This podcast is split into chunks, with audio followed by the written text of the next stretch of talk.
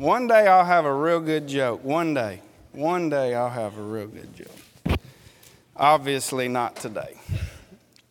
Hebrews 11, chapter 1 says this faith is the substance of things hoped for, the evidence of things not seen. Amen? Let me say it one more time. Hebrews 11, chapter 1 says, Now faith is the substance of things hoped for and the evidence of things not seen. Over the past several weeks, Paul has given us some powerful illustrations that talk exactly to this point. Things that, if put in our, in our heart, will make our faith strong and cause us to live a life faithful to the Lord. But what are those things? What are those things, as the title says, that gives us faith that lasts? Consider this knowing Jesus was one of the things that Paul said. Look at verse 8 in Philippians chapter 3. He says, Yet indeed I also count all things lost for the excellence of the knowledge of Christ Jesus. Knowing who, who Jesus was. What else, Paul? Understanding that righteousness is only in Christ and not of our own doing. Think about what he says uh, in verse 9, it says, And be found in him, not having my own righteousness, which is from the law, but that is through faith in Christ, the righteousness which is from God by faith. Last week, we talked about understanding the power of his resurrection.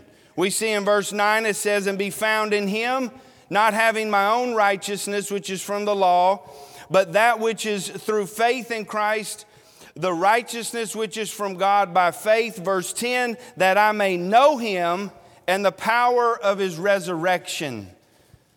What a powerful thought last week when we considered just how beautiful the resurrection of Jesus Christ is. Amen.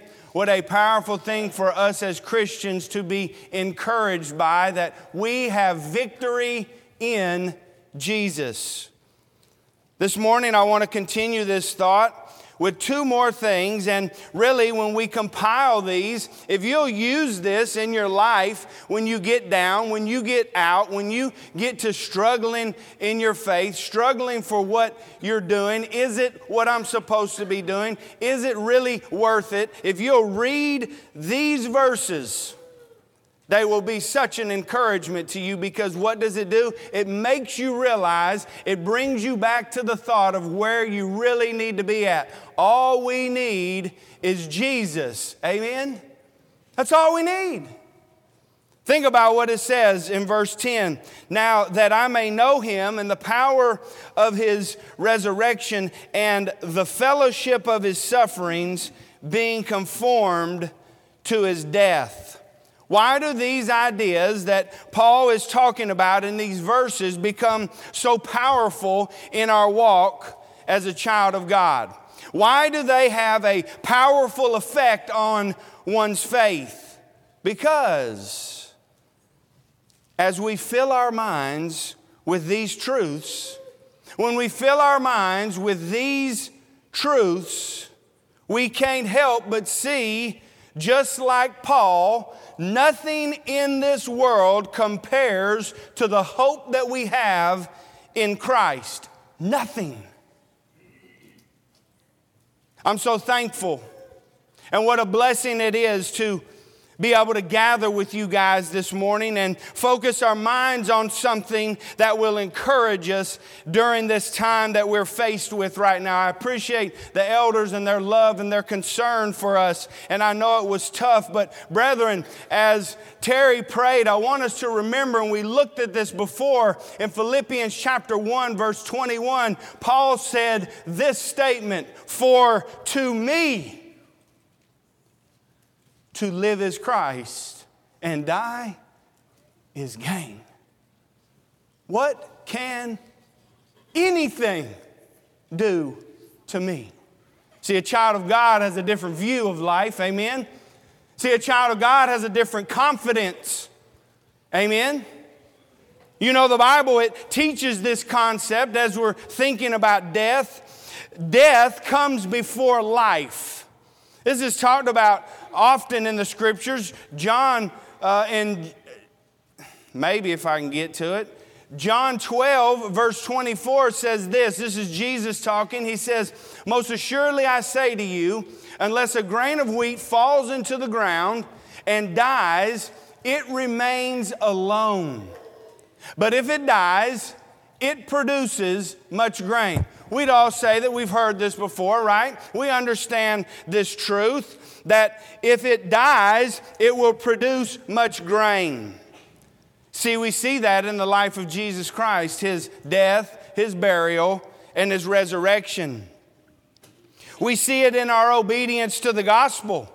We die to our old man, and the new man is raised to walk in newness of life. John uh, chapter 12, verse 25 continues with this when Jesus says, He who loves his life will lose it, and he who hates his life in this world will keep it for eternal life. We remember this truth as well in Romans chapter 6, verse 6, where Paul says, Knowing this, brethren, that our old man was crucified with him, and that the body of sin might be done away with, that we should no longer be slaves of sin.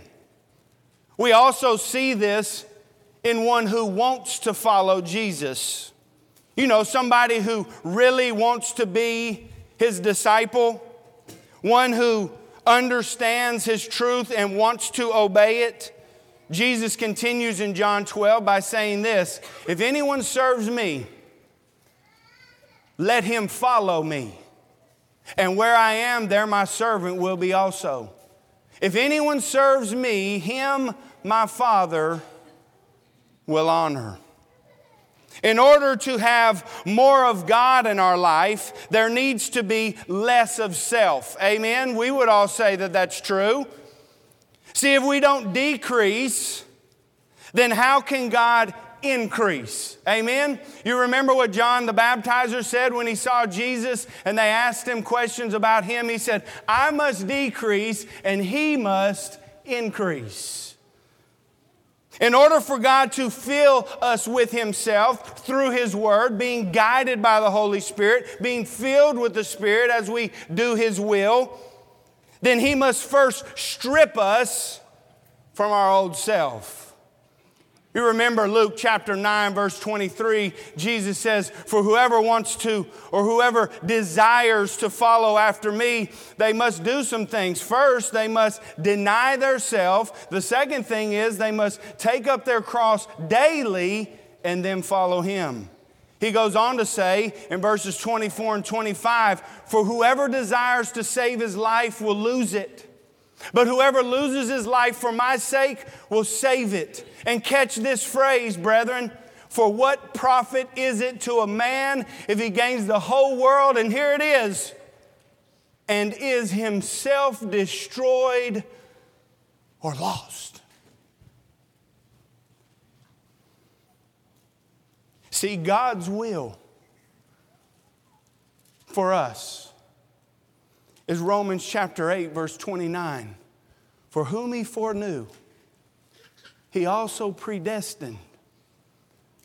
This body that he knew that Jesus would die for, the ones he knew that were going to be a part of this blessed group, he predestined them to, to be conformed to the image of his son. So Jesus would be the example for many brethren. Think about that. Think about what that says. How can I be like Jesus if I have no knowledge of him? Why did Paul say that he was willing to give up everything for the knowledge of Christ. Because as he continued to think about it, as it continued to resonate in his mind, it did something for him. It changed his view. There is no hope except in Jesus. My only hope is you, Jesus. My only hope is you. From early in the morning till late at night, my only hope is you. See, this is the goal of our instruction from the Almighty. You want to know what it is? That He might reproduce His life in us. What an amazing thing, amen? See, we'll talk about this very openly, though. See, we'll talk about this and we'll even pray about it. But are we actually applying these truths when it matters the most? What a long intro, Matt. Why don't you get to the point? I'm getting there. When we're going through a tough time, when the going gets tough and real struggles and real tribulations are presented, are we drawing nearer to God or are we drawing further away? You know, all of those lessons that we hear all the time that I've heard so many times, Matt, when the situation presents itself, are we actually doing that lesson we've heard a million times? You want to know a simple one? Love your neighbor as yourself. Can I get an amen? amen? Heard it a million times, Matt.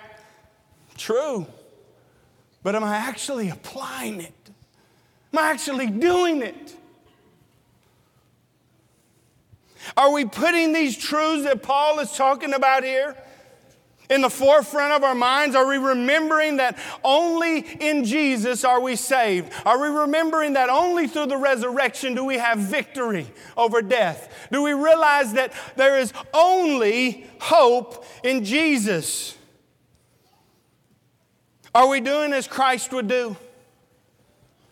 Or do we pull that old self back up and do what it thinks is right? Paul understands the way to keep from pulling away from Christ when it matters the most is by understanding the truths that are in verses 9 through 11. No wonder Paul says in verse 11, look at it with me, if by any means I may attain to the resurrection from the dead. Paul knew, and we should know as well, that if we don't increase our faith, and lean on the truths that the Lord has given us in Christ, here's what we stand a big chance at doing. Hebrews chapter 2, verse 1. Therefore, we must give the more earnest heed to the things that we have heard, or here's the truth. Here it is. Lest we drift away. Lest we drift away.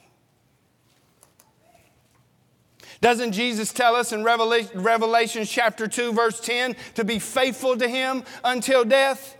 and he'll give us a crown of life. You remember Paul at the end of his life in 2 Timothy chapter 4 verses 7 through 8. Here's what he says. I fought the good fight. I've finished the race. I've kept the faith.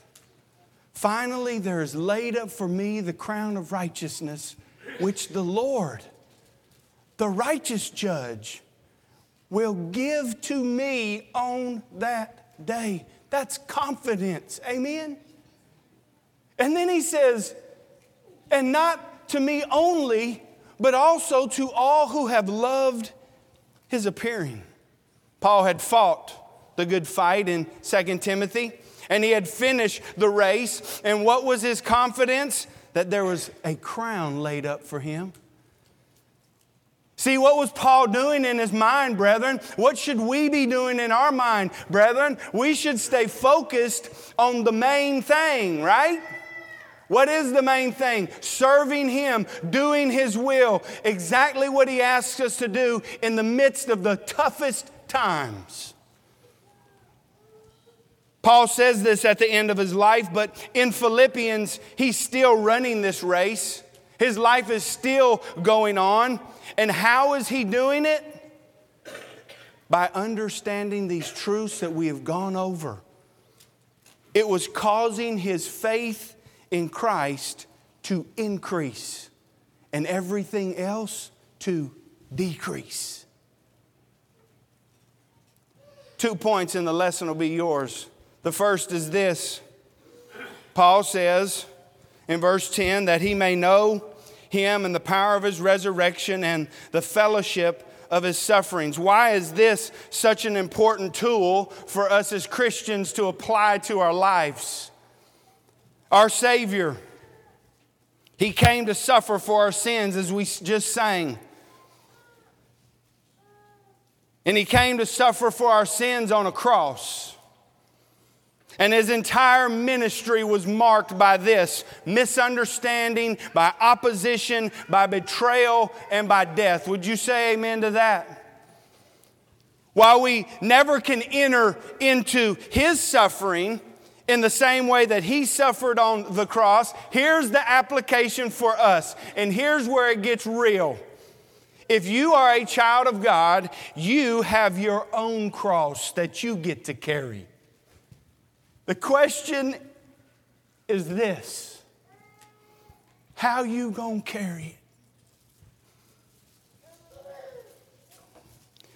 How you gonna carry it? The way that we think is right? Or the way that Jesus carried his cross? See, he's the author and the finisher of our faith, right? We see how he carried his cross, and you want to know how he carried his cross? Perfect. 1 Peter chapter 4 verse 19 says, "Therefore let those who suffer according to the will of God commit their souls to him in doing good." Here's the question that you have to ask yourself. Have you committed yourself to him? As a faithful creator. Hebrews 11, chapter 1, becomes powerful in this thought. The way that we think is right, or the way that Jesus carried his cross. See, Hebrews chapter 5, verse 8, and we've talked about this often. It says, Though he was a son, yet he learned obedience by the things which he suffered. This is an amazing thought, really because this is, is really a startling statement if you really consider it for just a minute. Jesus learned obedience to the things that he suffered. Yeah, and check it out. Jesus had never experienced the test of obedience until when? Until he suffered. He never was tested in it until it came upon him.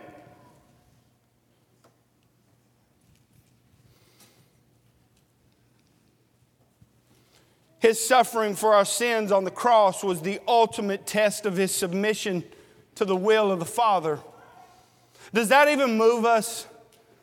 Does that even do anything to us when we consider the man on the cross? The man who was laughed at,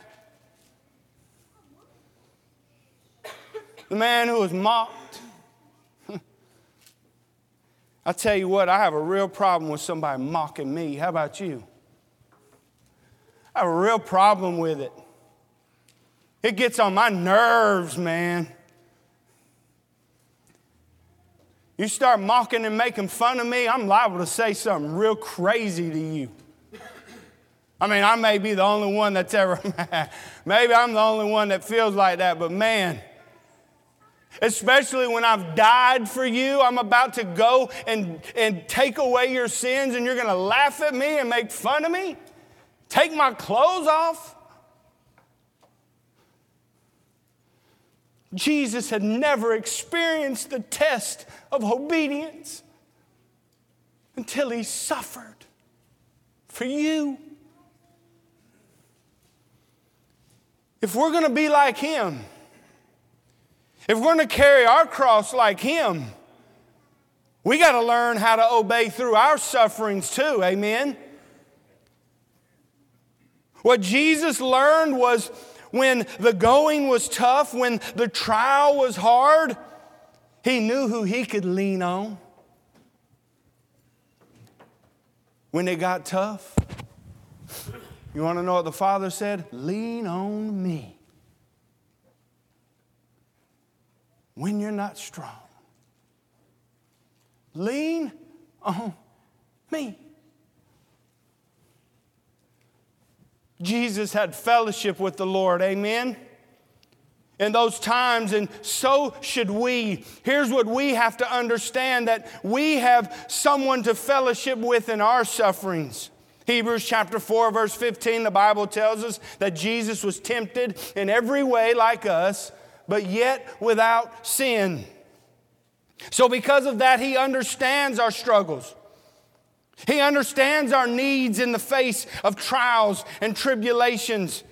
And therefore, we can come boldly to the throne of grace that we may obtain mercy and find grace. And here it is, the incredible part of this verse to find help in time of need. That's fellowship, wouldn't you say? See, fellowship points to this closeness, to this intimacy. Paul knew this fellowship when he was preaching in Corinth and was struggling with fear of what the people were going to do to him. So, what does the Lord do?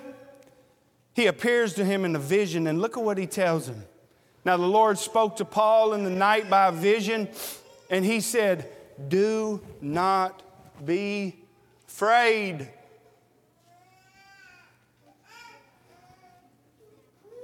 Do not be afraid, but speak and do not keep silent. And I love this part, and I want you to hold on to this thought, and I want you to be comforted by this. It says, For I am with you. No one will attack you to hurt you, for I have many people in this city.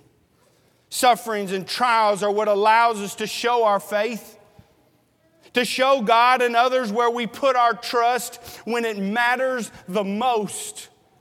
See, the best time I can show you my faith is when this trial is on me, when this uncertainty is happening in my life. What a better way to be a city set on a hill.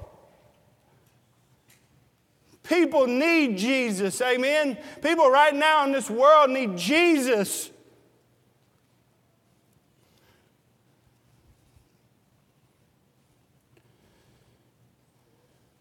Think about what Peter says in 1 Peter chapter 4 verses 12 and 13. Why am I using so many verses? Why am I using all of these different verses to talk in my sermon? Because it is what cuts, brethren. The Word of God can talk a whole lot better than me. Beloved, do not think it strange concerning the fiery trial which is to try you, as though something strange happened to you. Don't think it's weird that something comes upon you. Don't think it's weird that this fiery trial is going to try your faith like something strange happened to you. But here it is, brethren. But rejoice to the extent that you partake of Christ's sufferings, that when his glory is revealed, you may also be glad with exceeding joy. Well, Matt, nobody's going to know that I did this. Yeah, God is. Yeah, God is. God's going to know it. Well, I'm not suffering like Christ. Well, you got your own cross to bear. How you carrying that cross? See, I can rejoice in my suffering as I'm carrying my cross because when it matters the most, I go to the one who can help me. The one who said, I'll never leave you, I'll never forsake you. Come to me, all you who labor and are heavy laden and I'll give you rest. Take my yoke upon you and learn from me. It's easy, it's light. See, this is what Paul is talking about. Understanding that we have somebody who is with us in the midst of suffering, and we get to do it just like the king. That's a game changer. If nobody else is with me, the Lord is. Paul knew this, and I want you to know this too. 2 Timothy chapter 4, verse 16, here's what Paul said. At my first defense, guess who stood with Paul in his first defense? Nobody. He's been preaching the gospel. He's had people who have obeyed the gospel. He's talked to congregation. He's talked to elders. He's talked to all kinds of people. And guess who stood with him? Nobody.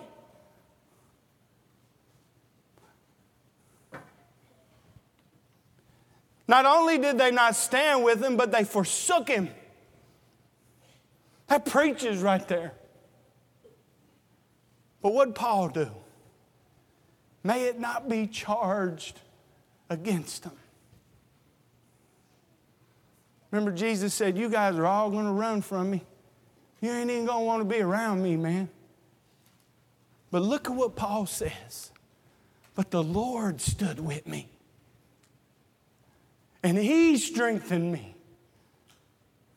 so that the message might be preached fully through me. And that all the Gentiles might hear. And I love this part. He was also delivered out of the mouth of a lion. How about that? He says, And the Lord will deliver me from every evil work and preserve me for his heavenly kingdom. That is the truth for us as well.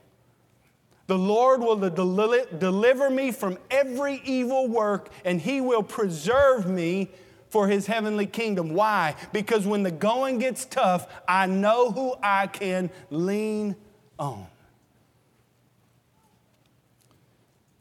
The second thing is this, and we're about to wrap up being conformed to his death. Why is this something to be encouraged by? Why is this something that we need to consider in our faith? Why does this make us have a faith that lasts? You know, this phrase is related to the fellowship of his sufferings, but it also has another dimension to it, which Paul describes in many other places that of dying to sin and self through the cross of Christ. And I spoke about it earlier. This brings those thoughts that I spoke of back to life. When we obey the gospel, would you say amen to this? That we are put in Christ. Amen and we have decided to follow Jesus, amen, and to live the way that He lived. We've put to death sin and the lust of it. But here's the question, and I've got several verses, and I want you to not think about your neighbor. I don't want you to think about your cousin. I don't want you to think about your mama. I don't want you to think about your daddy. I want you to think about you and answer these questions.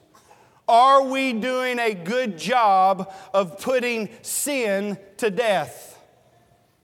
Romans chapter 6, verse 10, the Bible says this For the death that he died, he died to sin once for all. But the life that he lives, he lives to God. Jesus died to sin once for all. Is that us? Ask yourself this question and be honest. Are you done with sin?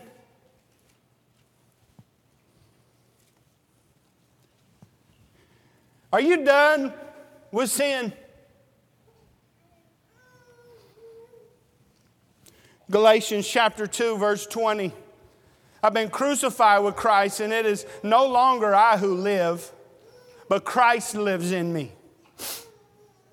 And the life which I now live in the flesh, the life that I live now as a child of God, I live by the faith in the Son of God who loved me and gave himself for me. Is Christ really living in you?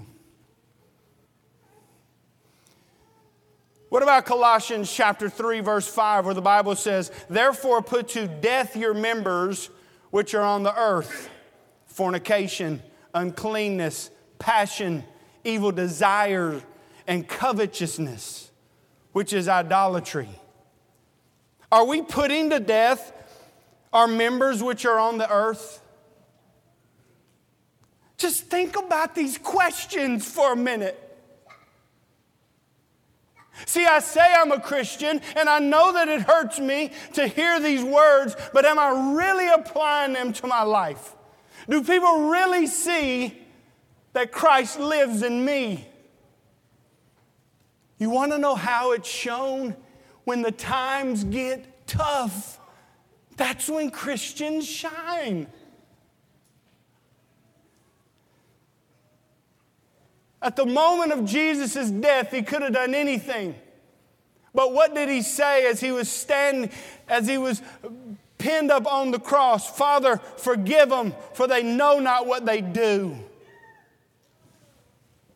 What about Romans 8 13? For if you live according to the flesh, here's the reality you'll die. But if by the Spirit, if you say that you live by the Spirit, this should be true in your life that you have put to death the deeds of the body. Is that true in our lives? Or do we even think about that? Do we say, wait a minute, let me count to 10 before I do this, right? See, Galatians chapter 5 goes perfectly with this thought because Paul says, And those who are Christ have crucified the flesh and its passions and desires. If we live in the Spirit, let us also walk in the Spirit. Have we really crucified the flesh? 1 Peter chapter 2 verse 24 who himself bore our sins in his own body on the tree that we having died to sins might live for righteousness. The question is this, are we living for righteousness? And even better than that and even stronger than that, are we thankful that his stripes, his wounds, for the first time in my life, I've told y'all about a thorn that I got stuck in my back, but for the first time in my life, I actually got whipped by one of them horn, them thorn bushes. I was moving it out of the way and I thought it was out of the way, and that thing came back and it whipped me across my chest. And I'm to tell you what, it hurt. My soft city skin wasn't ready to take something like that whipped right into my body and it hurt. Could you imagine the stripes that were on our Lord and Savior's back? On old nasty splintered tree. Are we living for righteousness? These questions could be answered real quick by looking at our actions, not somebody else's. What fruit are we bearing, brethren? This is what Jesus meant when he said, Whoever denies himself to follow me will be successful. See, Jesus always denied temptation to do the Father's will. And here's the challenge, and here's the question do we? Paul says in Romans chapter 8, verse 29, that God's will for us as his children is to be conformed to the image of his Son. As we close our thoughts, I want us to consider the attitude of Paul. A man who was locked up for preaching Christ, a man who had all the glory. A man could want according to the flesh, and he decided that all of that was worth rubbish in comparison to the awards to the reward that he gets by being in Christ. Cannot compare. When we fix our eyes on Jesus, he will take us to places we never thought were possible. Chris read it, and I want to read it again, and I want you to meditate and spend some time on it this week. The Bible says, Therefore, we also, since we are surrounded by so great a cloud of witnesses, let us lay aside, brethren. Can we do this? Can we lay aside every weight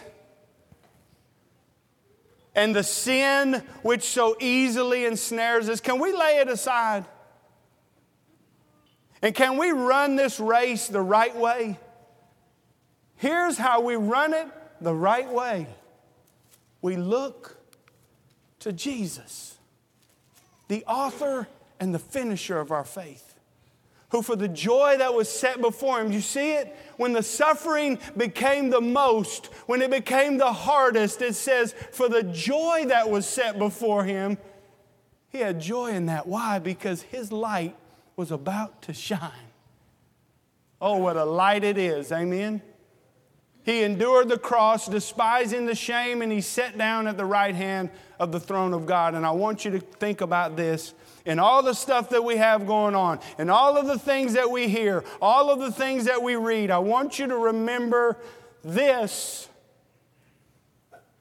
Consider him who endured such hostility from sinners against himself. And he never wavered. And the verse finishes by saying, Lest you become weary and discouraged in your soul. Don't become discouraged. God is with us, and He loves us, and He's made a way. No matter if I'm alive or if I'm dead, I can be with Him. Amen? Maybe you're here today and you're struggling. Maybe you're here today and you need prayers. Maybe you're here today and you're anxious and you just need the church to pray with you. Be strong, be courageous, be bold, and know that God is with you and your labor is not in vain. But maybe you're here today and you need to render obedience to the gospel. Maybe you need to become his child. Today is the day. What an exciting day that would be heaven rejoicing, and this congregation rejoicing as well when somebody decides to become a child of God. Amen? Jesus said, He who believes and is baptized will be saved. Maybe you need to be saved. Please come as together we stand and sing.